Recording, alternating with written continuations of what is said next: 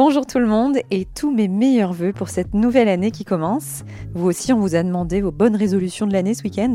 Est-ce que le sport en faisait partie?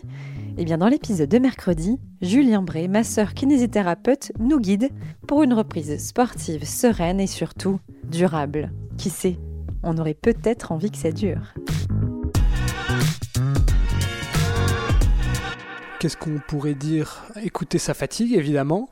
Euh, comment Surtout en hiver non.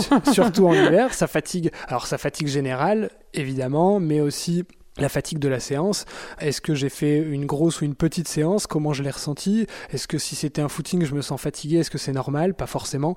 Euh, donc ça, c'est vraiment euh, très très important d'écouter la fatigue et le ressenti des, des différentes séances qu'on peut faire pendant et après, voire même le lendemain matin, comment on se sent au réveil essayer de mettre l'accent sur la récupération. Oui. Euh, je pense que ça me paraît important quand même.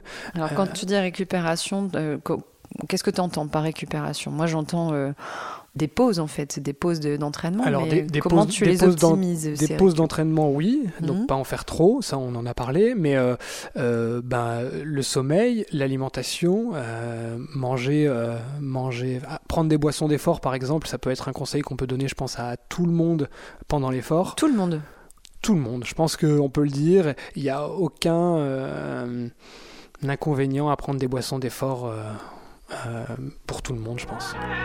À mercredi pour l'épisode au complet. Bonne semaine!